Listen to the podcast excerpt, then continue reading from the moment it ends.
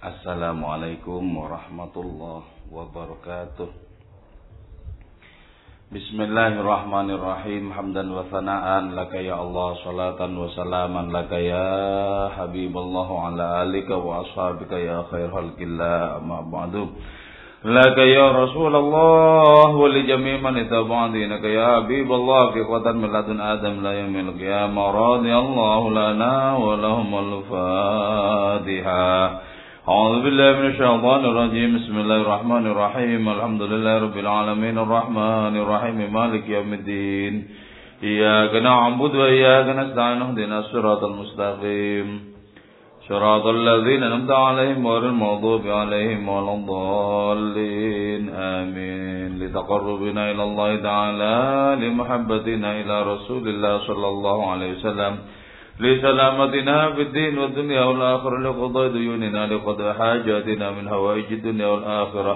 يسير أرزاقنا حلالا طيبا مباركا كثيرا واسعا لسعد سادنا قلوبنا شام مراضنا ظهر باطنا.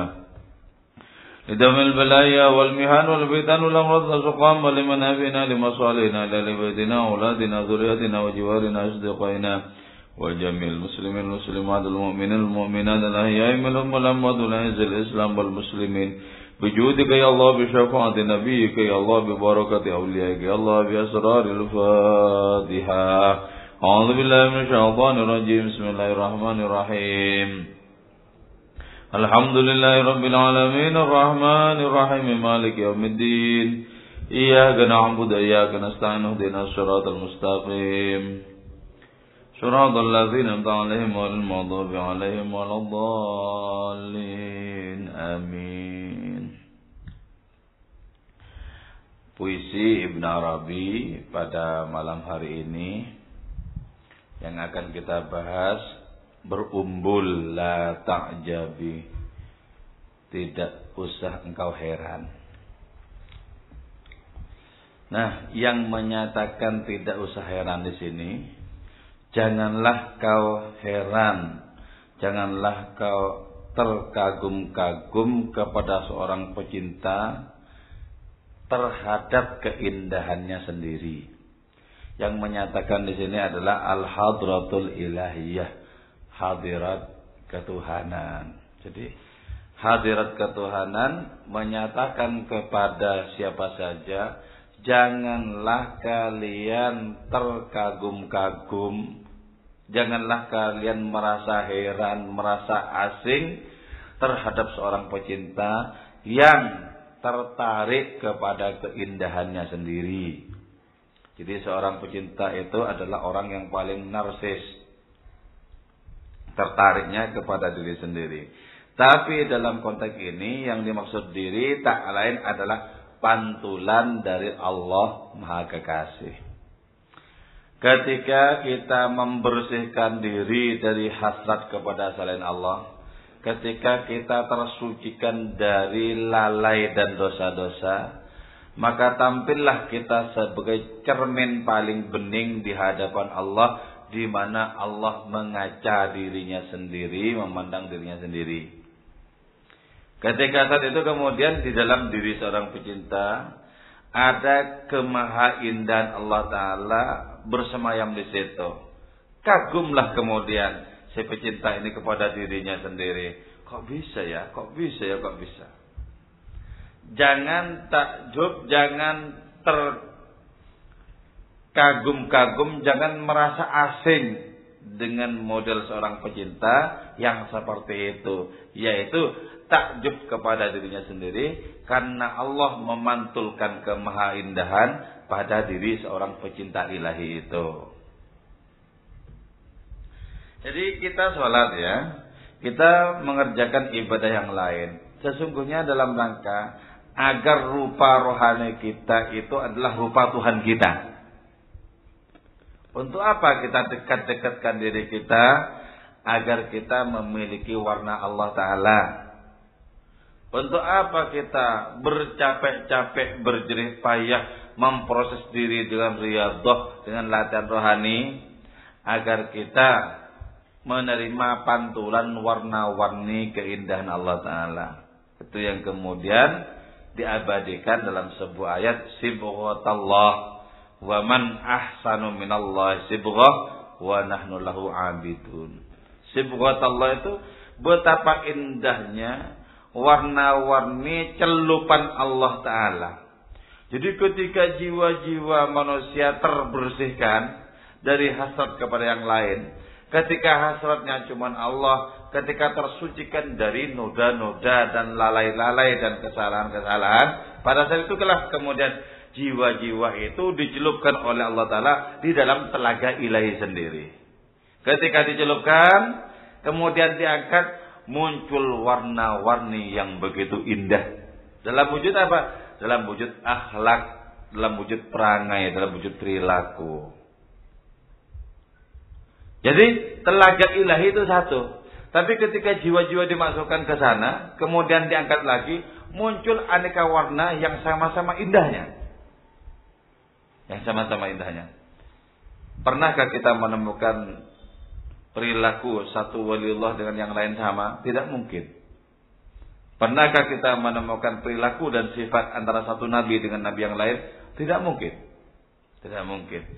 Jadi telaganya tunggal, telaga ilahi itu tunggal, tapi ketika jiwa-jiwa rohani manusia dicelupkan ke sana, diangkat sudah menjadi warna-warni yang sangat indah dalam kehidupan ini.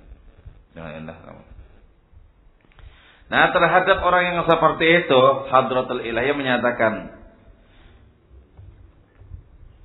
La ta'jabi. Janganlah engkau takjub, janganlah engkau heran. Karena siapa saja yang memasuki telaga cinta ilahi itu, siapa saja, itu akan merasakan kedahsyatan-kedahsyatan Allah pada dirinya sendiri.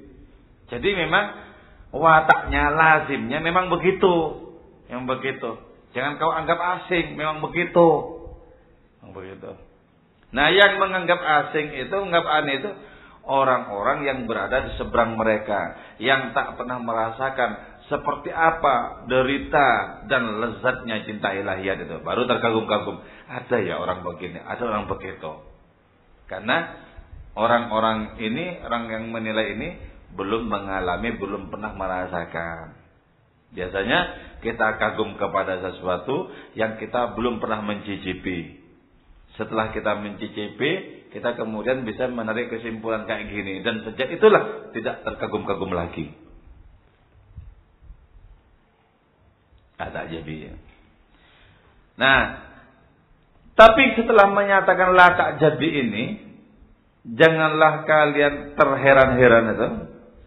Kemudian Hadratul Ilahiyah menyatakan Inni ajib tu li sabbin Inni sesungguhnya aku Ajib tu ialah takjub aku Li sabbin bagi seorang pecinta Min mahasinihi Karena keindahan-keindahan si pecinta itu Jadi Bahkan hadratul ilahiyah itu ya Suasana keilahian itu Takjub kepada seseorang yang jatuh cinta kepada Allah Ta'ala, kemudian pada orang itu diletakkan keindahan-keindahan Allah itu sendiri. Tajuk. Kenapa?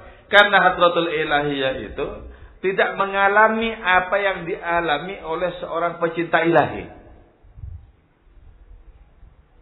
Seorang pecinta ilahi itu mengalami dua hal sekaligus. Yaitu keterbatasan dirinya sebagai seorang pecinta dan ketak terhinggaan ilahi sebagai kekasih. Atau dibalik keterbatasan dirinya sebagai kekasih dan ketak terhinggan Allah Ta'ala sebagai pecinta. Nah, hadratul ilahiyah itu berada pada satu sisi. Karena itu kemudian merasakan takjub. Merasakan takjub. Kenapa juga ini melarang? Janganlah takjub. Karena toh kalian juga sangat mungkin mengalami apa yang mereka alami. Kau itu sangat mungkin mengalami cinta ilahiyat sebagaimana dialami oleh para wali dan nabi. Kalian enggak usah takjub, tempuh saja lorong hidupmu bahkan yang paling sunyi dengan semangat keilahian. Nanti kau akan diantarkan kepada makom cinta itu. Makanya ya, kalau kita mengkaji ya, mengkaji nama-nama Allah, juga mengkaji orang-orang yang mengalami nama Allah. Nama Allah Ta'ala itu dari Ar-Rahman, Ar-Rahim, Al-Malik, Al-Qudus sampai As-Sabur setara. setara. Walaupun dikatakan oleh Ibn Arabi bahwa Ar-Rahman adalah induk dari nama-nama Allah yang 99 itu. Induk. Tapi itu setara. Artinya setara itu gimana? Ar-Rahman itu tidak bisa menghentikan Al-Muntakim. Allah yang maha penyayang namanya Ar-Rahman ya. Itu tidak bisa menghentikan Allah yang maha membalas. Setara. Tapi Nabi, ya, Nabi bisa. Kenapa bisa Nabi itu? Karena Nabi itu adalah perpaduan dari keterbatasan seorang makhluk dan ketakterhinggan Allah Ta'ala pada puncak yang paling sublim. Jadi antara nama-nama Allah sama. Tapi Nabi adalah nama Allah yang hidup. Adalah nama Allah yang real. Karena itu kemudian ketika nama Allah Ar-Rahman itu tidak bisa menghentikan nama Allah Al-Muntakim, nama Nabi inilah yang bisa. Coba dalam kitab Buddha itu misalnya ya. Dalam kitab Ya Akramal Khalqi Mali man aludhubi siwaka indahulul hadithil amimi. Wala Rasulullah jauh kabi idal karimu tajalla bismi muntakimi. Jadi ketika Allah bertajalli dengan namanya Al-Muntakim yang membalas, yang membalas, Nabi ini kemudian muncul, itu bisa meredakan Al-Muntakimnya Allah Ta'ala dengan adanya syafaatul uzma itu. Jadi, kalau sesama nama, saudara. Tapi orang yang sudah menginternalisasi nama Allah Ta'ala sehingga nama itu hidup dalam dirinya, bisa ini melakukan penjelajahan.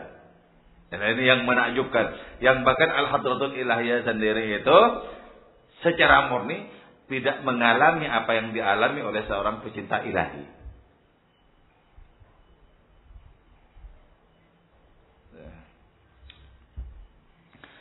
Tahta luma baina azharin wa bustanin.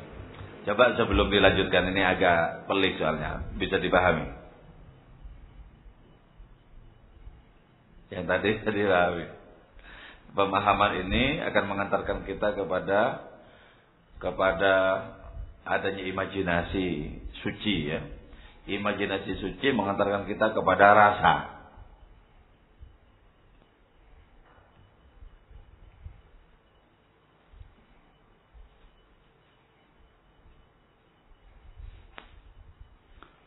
Tahtaluf bersikap congkak engkau ma baina azharin di antara bunga-bunga wa bustanin dan kebun. Nah, congkak ya takabur ya.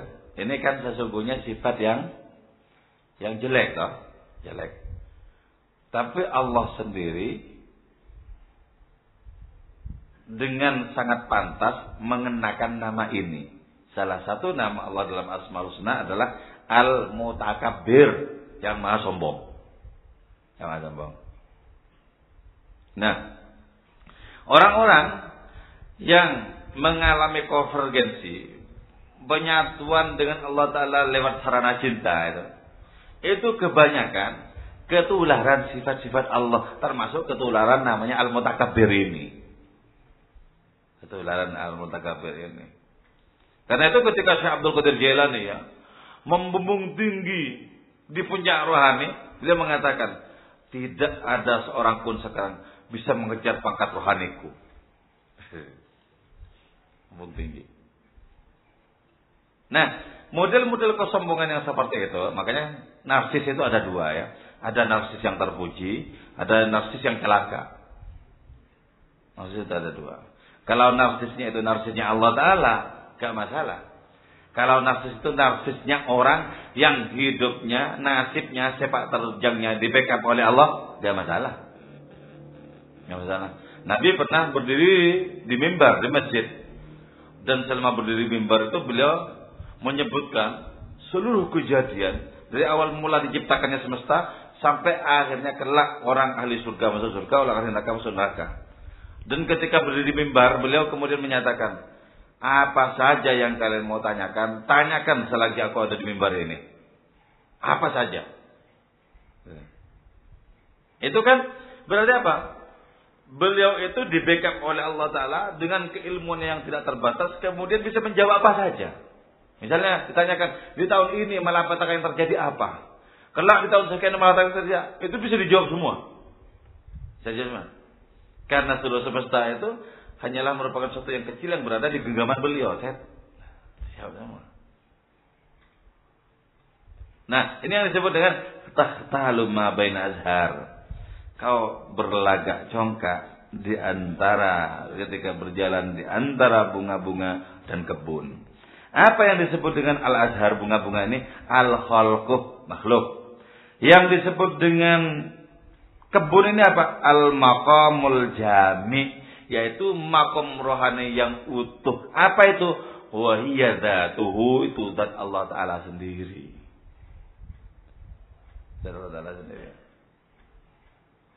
Jadi ketika orang itu hidupnya sepenuh-penuhnya dibingkai oleh Allah taala itu.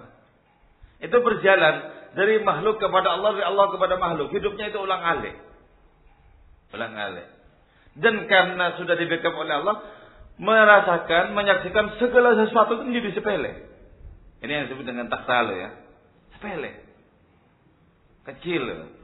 Kecil. Karena itu dalam konteks seperti ini kemudian Nabi pernah memanggil. Satu saat memanggil pepohonan. Sini, sini, sini. Pepohonan itu datang loh. Datang. Padahal dia tidak punya kaki ya. Bunyanya cuma betis. Datang. Setelah selesai, balik lagi kembali ke tempatnya semula. Kembali ke tempatnya semula. Kenapa? Karena apa pun itu menjadi sepele. Ja'at li da'watil asjaru sajidatan tamshi ilaih ala sakin bila qadami. Karena ma satarat satran lima katabat furuha min badil khatti fil. Laqam itu wustu tarik, pertengahan jalan. Jadi ketika pohon itu berjalan, bekas perjalanan pohon itu itu seperti lukisan yang sangat indah di tengah jalan itu. Seperti lukisan yang sangat indah. Seperti kanvas.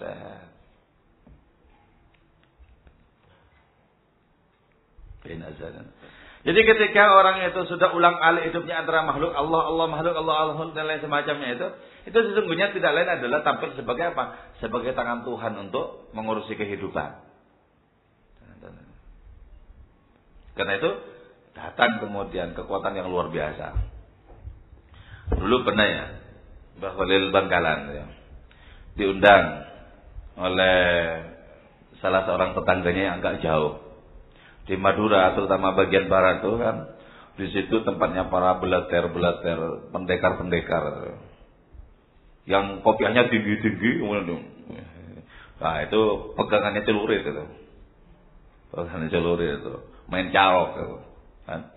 Ketika orang-orang sudah pada berkumpul dan waktunya sudah tiba, si belater-belater ini, tukang-tukang caro ini kemudian bilang, kok nggak dimulai? Siapa yang ditunggu? Nunggu Kiai Holil, Kiai apa dukun itu? Jadi sudah menampakkan watak kasarnya itu loh. Sudah. Jawaban apa saja bisa salah itu. Kalau sudah begitu. Kemudian datang. Bahwa itu datangnya. Naik andok. Datang. Dari jarak yang jauh beliau sudah bisa mendengarkan belajar ini tadi berbicara. Nyampe di sana. Ada apa katanya?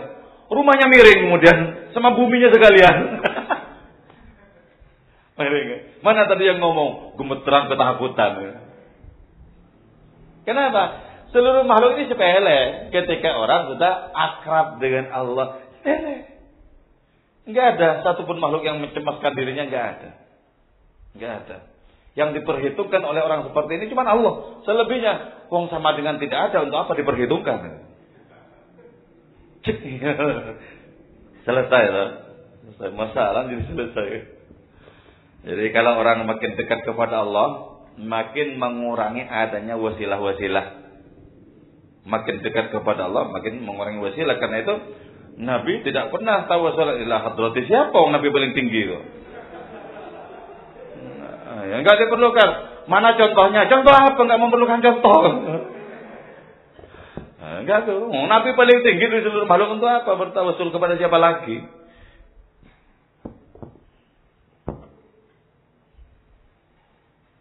Gitu ya.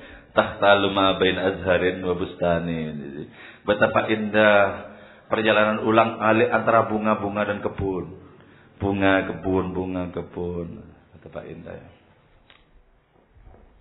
Fakultu, fakultu, fakultu, fakultu. Maka aku katakan, La ta'jabi mimman taroyinnah. Faqad absartih. Fakultu, maka mengatakan, aku.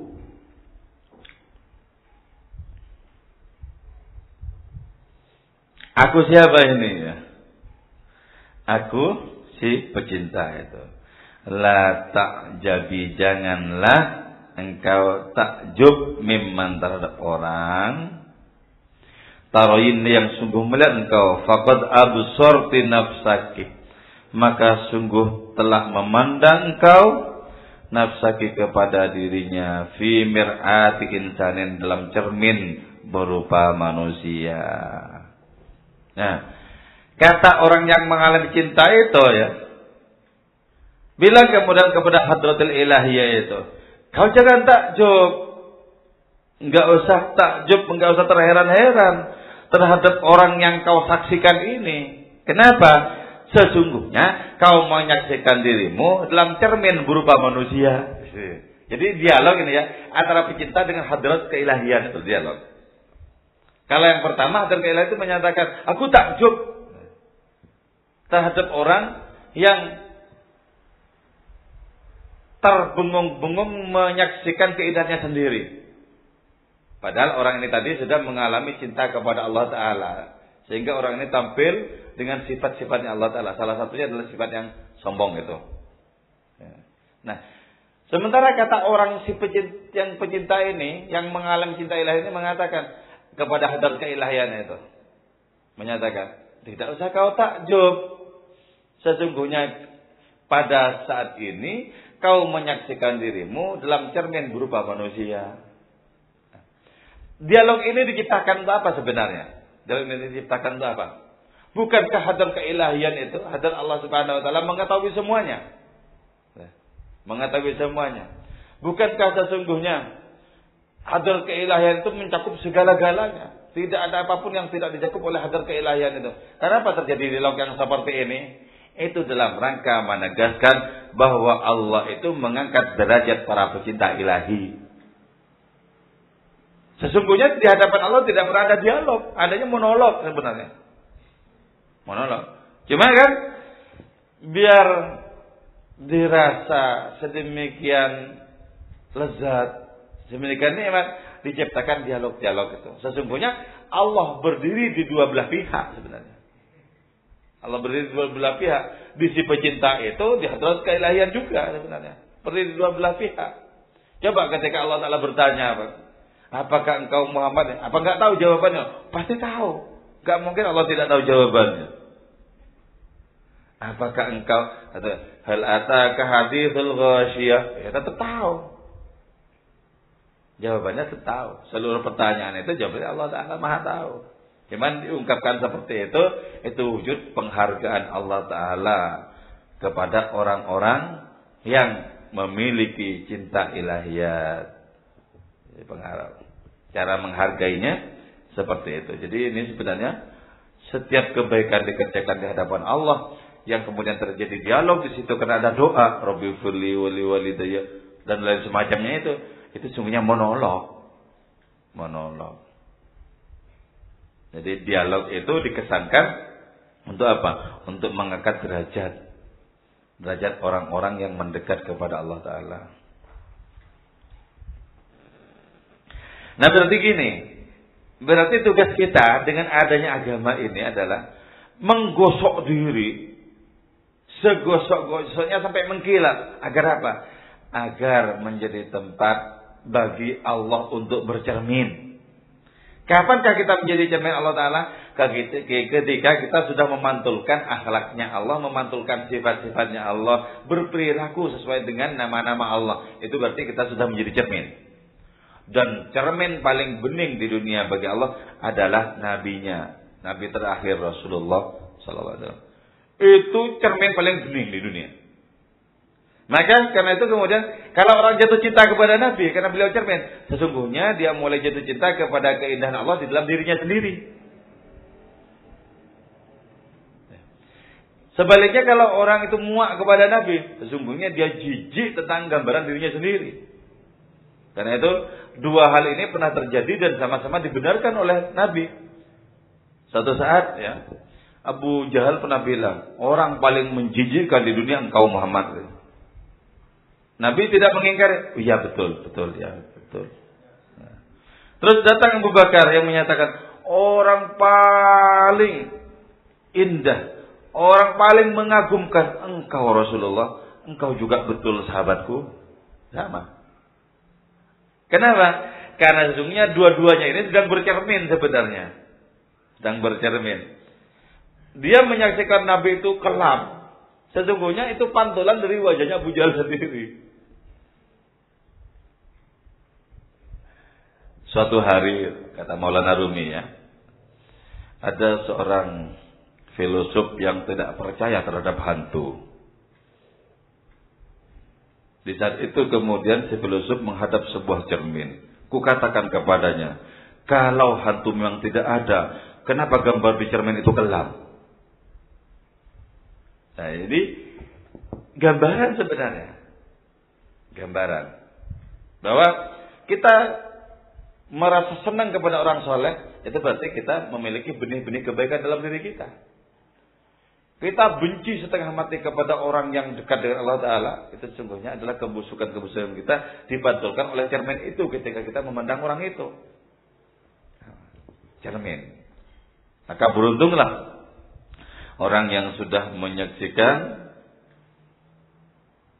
orang lain itu dengan penuh kebaikan. Oh, ini baik. Berarti dia sudah mulai sadar. Ini harus ditanam dalam diri. Berarti mulai sadar benih-benih kebaikan itu sudah tumbuh dalam dirinya. Nah, sebenarnya Allah menciptakan semesta ini hanya dalam rangka menciptakan cermin itu.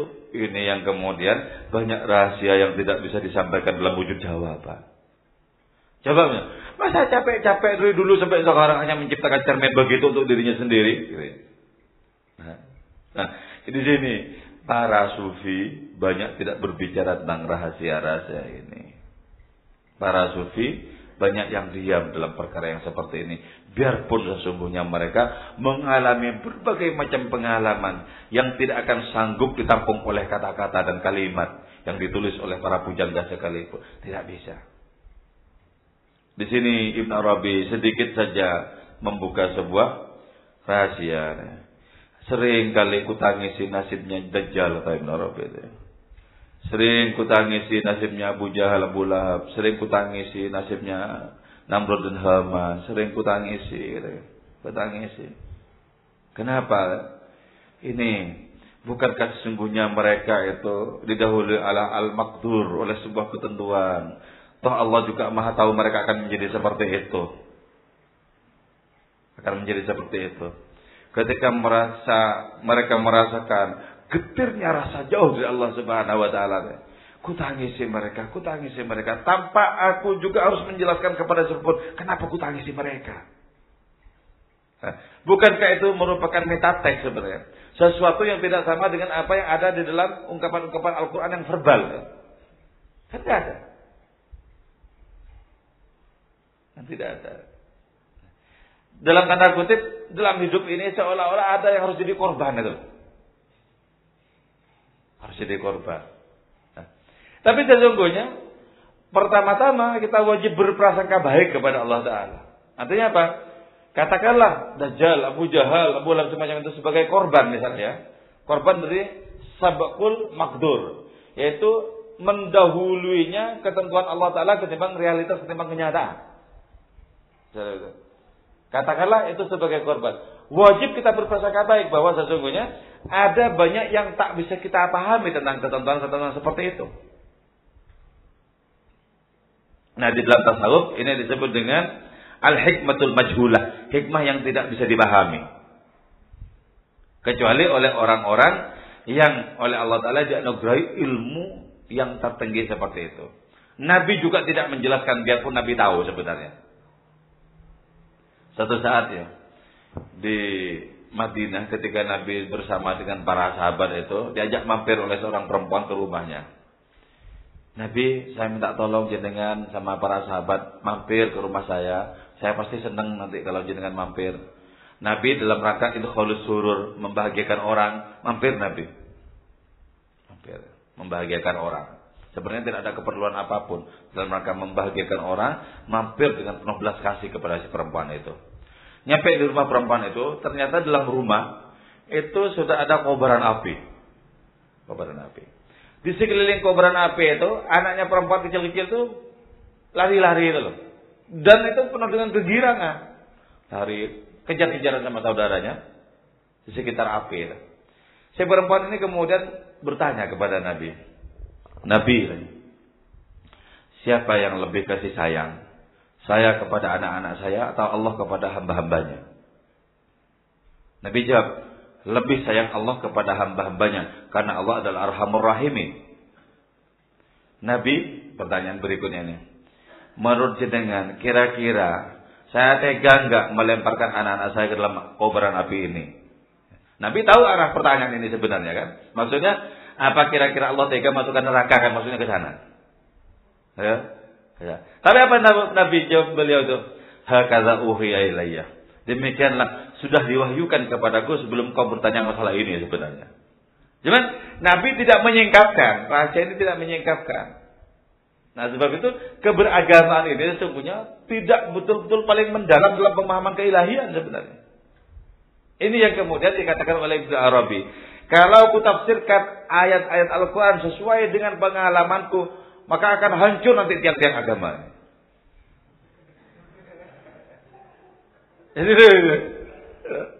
Mau apa di situ? Nah dari sini kemudian orang seperti Maulana Fariduddin Attar itu menyatakan, kalau kau mau bertanya kepada tentang rahasia-rahasia ini, lebih baik jahit saja bibirmu. Nah di sini masuk dalam ruang senyap keilahian. Ruang senyap keilahian. Di mana sopan santun merupakan satu-satunya yang mesti kita pegang. Bahkan ketika cinta paling bergolak sekalipun. Diam. Suruh diam, diam. Uang kita nggak usah masuk dalam wilayah situ kok. Dengarkan Al-Quran suruh diam. Wa idza quri'a al-Qur'an fastami'u lahu ansitu. Kalau Al-Quran dibacakan, diam, simak gitu loh. Diam. Enggak usah Menurut teori enggak pakai teorinya diam aja. Jadi misalnya kita dari Al-Quran kemudian kita mempertanyakan, kok tidak sistematis? Diam saja. Nah, enggak sistematis. Al-Quran itu bukan karya ilmiah, tidak harus sistematis. Kemudian ada footnote-nya, bertele-tele. Itu kebenaran mutlak yang tidak memerlukan tidak memerlukan hal-hal yang seperti itu. Tidak memerlukan hal yang seperti itu. Jadi seluruh komentar itu terlalu apa? Terlalu banyak cincong dan cerewet. Makanya diem. Bastami'u lahu wa ansitu. Diem. Masuki padang sahara kesunyian yang sangat syahdu. Diem. Bastami'u lahu wa. Nah, sama saja juga di hadapan Al-Quran. Yaitu di hadapan orang-orang suci. Diem saja. Enggak usah banyak cincong. Di hadapan orang yang lengket batinnya dengan Allah. Diem itu lebih selamat. Diam. Enggak usah punya menurut pengalaman saya, diam saja. Nanti malah memalukan. Diam. Jadi di hadapan orang yang sudah lengket hatinya dengan Allah, yang seluruh nafasnya adalah kesadaran Allah Ta'ala, diam sama dengan hadapan Al-Quran. Diam. Saya pertama kali Be'at Torekoh ya. Be'at Torekoh di NTB kepada Tuan Guru Ridwan Allah. Allah yarham ya. Beberapa sekitar setahun tahun yang lalu wafat beliau. Saya datang ke sana dengan keangkuhan intelektual sebenarnya. Belum memasuki wilayah-wilayah kerohanian sepenuh-penuhnya. Memasuki juga tapi dengan kebanggaan-kebanggaan saya kira. Saya diundang di YN di NTB sana ya. Diundang untuk seminar. Saya tanya, tanya di sana, di sini orang-orang suci di mana? Oh sana. Oke, tolong saya bawakan ya. Saya diajak ke sana. Saya datang ke sana dengan kegagahan bacaan-bacaan saya tentang kitab-kitab dan lain semacamnya. Nyampe di sana saya belum ngomong apa-apa. Beliau kemudian bilang dengan suara yang sangat yang sangat menggetarkan bergema itu. Sebenarnya kalau bapak ini ilmunya sudah cukup. Tapi hatinya saya kira. belum ngomong apa-apa, diam aku. Udah, diam saja ini sebaiknya, diam. Seluruh ilmu di seminar itu habis. Diam Nah, nah karena nanti makin lama makin dibuka itu gimana coba kan? Kalau terus sebenarnya ilmu cukup tapi ke mana-mana, wah macam-macam, wah, malah memalukan saya tadi diam aja. Oh, saya baru mengamini. Mungkin ini yang dikatakan oleh Maulana Rumi di hadapan orang suci, diamlah. Bukan Al-Quran sudah mengatakan fastami Allahu ansitu. Ya. Ikuti saja. Bahkan ketika perintah-perintahnya tidak masuk akal, ikuti saja. Ikuti saja. Itu lebih selamat ketimbang kita berpendapat sendiri. Karena orang seperti itu di backup oleh Allah Subhanahu wa taala. Ya, malam hari ini kita ngaji dua bait. Ini jadi la ta'jabi ini ini cuma terdiri dari dua bait. Nanti berikutnya insya Allah pada setelah lebaran mungkin Tanau Hatil Arwah ini puisi yang sangat terkenal dari Ibnu Arabi itu ruh ruh saling menangis ruh ruh saling meraung ruh ruh saling merintih dan dari sini salah satu baitnya adalah adinu bidinil hub agamaku adalah agama cinta Nanti di sini. Di bait ini ini cukup panjang bait-baitnya. Ini yang banyak dilakukan dan kemudian juga banyak dikutip oleh orang-orang di mana-mana. Agamaku adalah agama cinta. Ke mana pun unta-unta itu berakat, di situlah iman dan cintaku lekat. Ada yang bertanyakan? Oke ya, semoga manfaat barakah. Mudah-mudahan melalui pintu ini muncul benih-benih kecintaan dalam batin kita kepada Allah Subhanahu wa taala. Moga-moga kita menjadi cermin yang dijernihkan oleh Allah sehingga memantul dari dalam diri kita sifat-sifat Allah, perangai-perangai Allah, nama-nama Allah taala. Amin ya mujibas sailin. يا ربي صل على محمد أشرف بدر في الكون أشراك يا ربي صل على محمد يا ربي صل. يا ربي صل على محمد أكرم داع يدعو إلى الحق. يا ربي صل. يا ربي صل عليه وسلم. يا ربي صل على محمد المصطفى الصادق المصدق يا رب. على محمد يا ربي صل عليه. يا ربي صل على محمد أهل الورى منطقا وأصداق يا ربي صل. يا ربي صل عليه وسلم. يا ربي صل على محمد أفضل من بتقى تحقق يا ربي صل بصل عليه وسلم. يا ربي صل على محمد من بالسخاء والوفاء تخلق. يا ربي صل على محمد يا رب صل عليه. يا رب صل على محمد واجمع من الشمل ما تفرق يا رب صل. محمد يا رب صل عليه. يا رب صل على محمد. واصلح وسهل ما قد تعوق يا رب صل على محمد. يا رب صل على محمد وافتح من الخير كل مغلق. يا رب صل محمد يا رب صل عليه. يا رب صل على محمد آله ومن بالنبي تعلق يا رب صل على محمد يا رب صل عليه. يا رب صل على محمد آله ومن بالحبيب يعشق يا رب صل. يا رب صل عليه وسلم. يا رب صل على محمد ومن بحبل النبي توثق يا رب. صل على محمد يا رب صل. اللهم صل وسلم وبارك عليه وعلى آله وصحبه.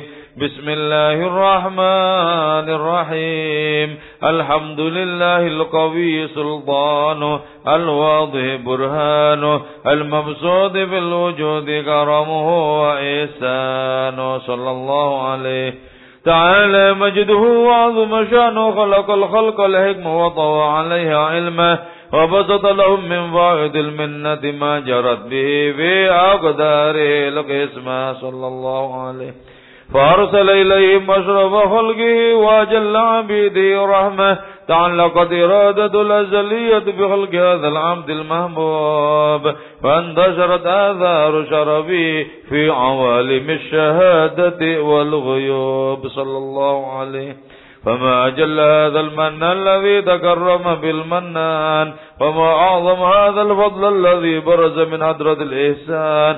سورة كاملة ظهرت في هيكل محمود فتعطرت بوجود أكناف الوجود. وضرزت برد العوالم بدراز التكريم. اللهم صل وسلم أشرف الصلاة وتسليم على سيدنا محمد الرؤوف الرحيم. اللهم صل وسلم وبارك عليه وعلى آله وصحبه فحين قرب أوان وضع هذا الحبيب أعلنت السماوات والأرض ومن فيهن بالترحيب. وأمطار الجود الإلهي على أهل الوجود تثج وألسنة الملائكة بالتبشير للعالمين تعيد سبحان الله والحمد لله ولا إله إلا الله والله أكبر. والحمد لله ولا إله إلا الله والله أكبر. سبحان الله والحمد لله إله إلا الله والله أكبر. والقدرة كشفت كنا هذا المستور ليبرز نوره كاملا في عالم الظهور. نورا فاق كل نور. وأنفذ الحق أكمل من أتم الله عليه النعم من خواص الأمة.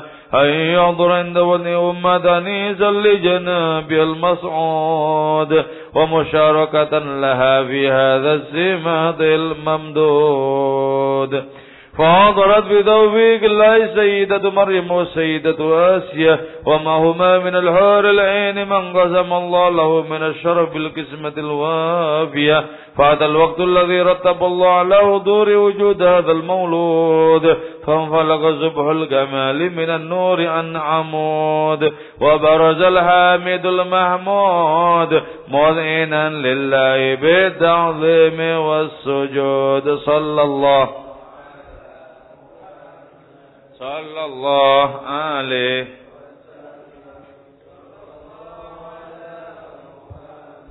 صلى الله عليه اللهم صل على سيدنا مولانا محمد يا نبي سلام عليك يا رسول سلام عليك يا حبيب سلام عليك يا رسول الله صلوات الله عليك يا نبي. سلام عليك يا رسول سلام عليك يا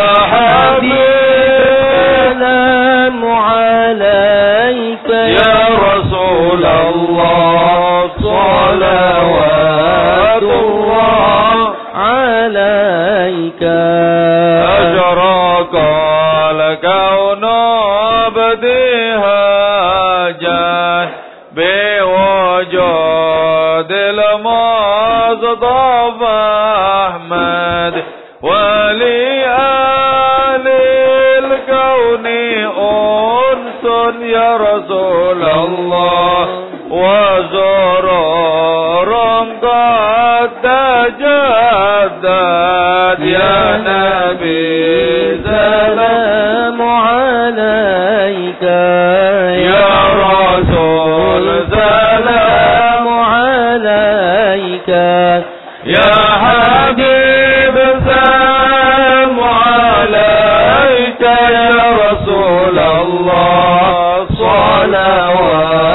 رحمة الله عليك.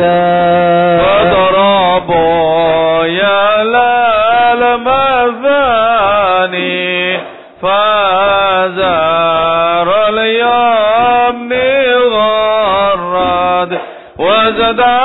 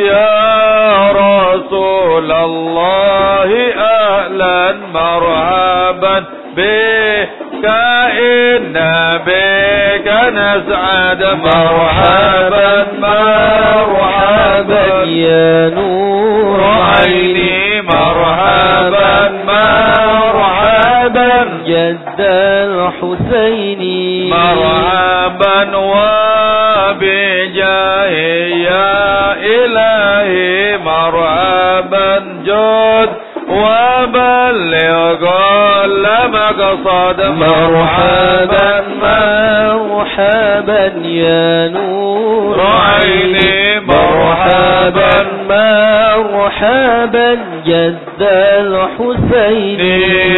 ودينا نجس بلي كيبه نصعد ونرشد. ربي بلغنا بجاه الله الله. في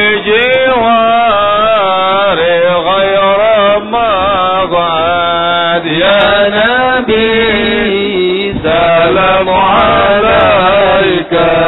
يا رسول سلام عليك. يا حبيب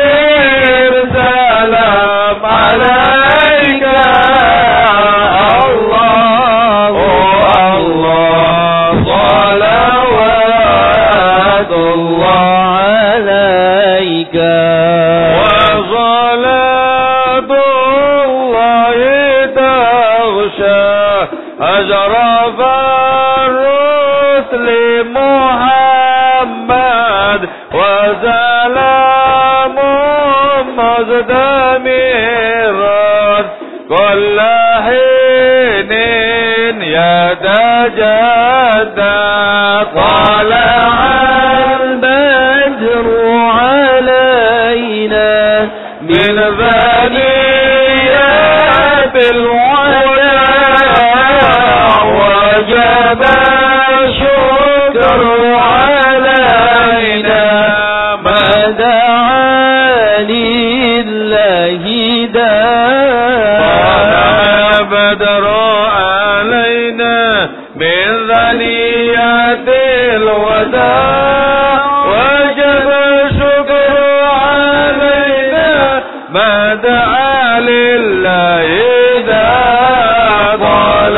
البدر علينا من ثنيات الوداع.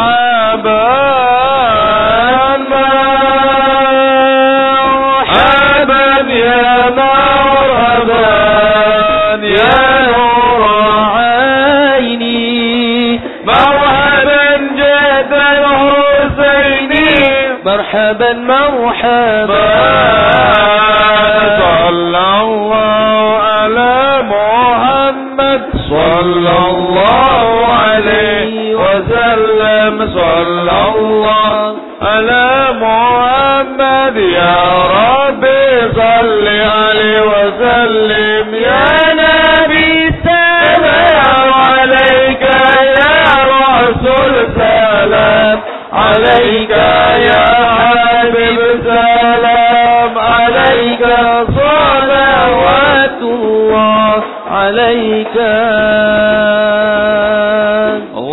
صل وسلم وبارك عليه وعلى آله وصحبه.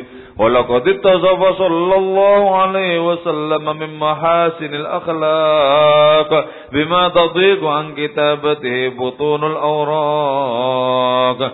كان صلى الله عليه وسلم أحسن الناس خلقا وخلقا وأولهم إلى مكارم الأخلاق سبقا ووسعهم بالمؤمنين حلما ورفقا. برا رؤوفا لا يقول ولا يفعل إلا معروفا. له الخلق السل واللوذ المعتوي على المعنى الجزل. إذا دعاه المسكين أجابه إجابة معجلة وهو الأب الشفيق الرحيم باليتيم والأرملة وله مسؤولة أخلاق الهيبة القوية التي ترتعد منها فرائس الأقوياء من البرية ومن نشر طيبه تعطرت الطرق والمنازل وبعرف ذكره تطيبت المجالس والمحافل. فهو صلى الله عليه وسلم جامع الصفات الكمالية والمنفرد في خلقه وخلقه بأشرف خصوصية فما من خلق في البرية محمود إلا وهو متلقا عن زين الوجود. أجملت في وصف الحبيب وشأنه وله العلا في مجده ومكانه. أوصاف عز قد على مجدها أخذت على نجم السها بعينانه. وقد انبسط القلم في تدوين ما فاده العلم من وقع مولد النبي الكريم. وحكاية ما أكرم الله بهذا العبد المقرب من التكريم والتعظيم والخلق العظيم. فأسن مني أن أمسك عند الأقلام في هذا المقام وأقرأ السلام على سيد الأنام. السلام عليك أيها النبي ورحمة الله وبركاته. السلام عليك أيها النبي ورحمة الله وبركاته. السلام عليك أيها النبي ورحمة الله وبركاته. وبذلك يحسن الخاتم كما يحسن التقديم. فعليه أفضل الصلاة والتسليم.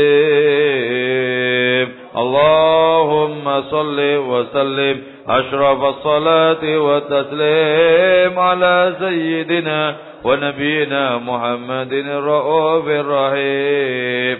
اللهم صل وسلم وبارك عليه وعلى آله وصحبه. آمين. يا الله يا رحمن يا رحيم. أنت الجواد العليم وأنت نعم المعين. آمين. يا رحمن يا رحيم عند الجواد الحليم شكوت شكوتك ربي صيحة القلب والجسد سألتك ربي صيحة القلب والجسد أيوه jadi lupa سألتك ربي صحة القلب والجسد وعافية الأبدان والأهل والولد آمين يا الله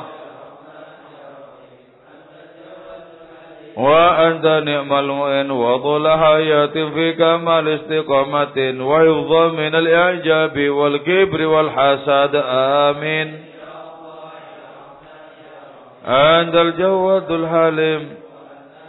ورزقا حلالا واسعا غير ناقص. يكون لنا عونا على منهج الرشاد. آمين يا الله. نعم المعين وحقق عرفنا ووفق إلهي للقيام بفضلا وجودا مع المدد. آمين.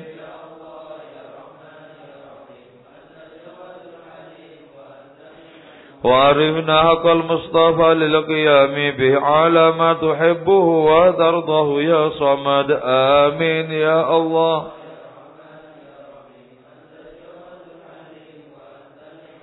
وأعرفنا حق المسلمين بأسره علينا ووفق للقيام على الأبد. آمين يا الله.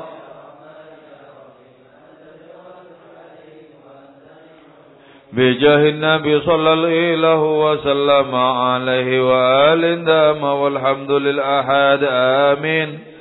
يا رحمن يا رحيم. أنت الجواد الحليم سبحان ربك رب العزة عما يصفون وسلام على المرسلين الحمد لله رب العالمين. ربنا تقبل منا بأسرار الفاتحة. أعوذ بالله من الشيطان الرجيم. بسم الله الرحمن الرحيم. الحمد لله رب العالمين. الرحمن الرحيم. مالك يوم الدين. إياك نعبد وإياك نستعين. اهدنا الصراط المستقيم. صراط الذين أنعمت عليهم والمغضوب عليهم ولا الضالين. آمين والعفو منكم. والسلام عليكم ورحمة الله وبركاته.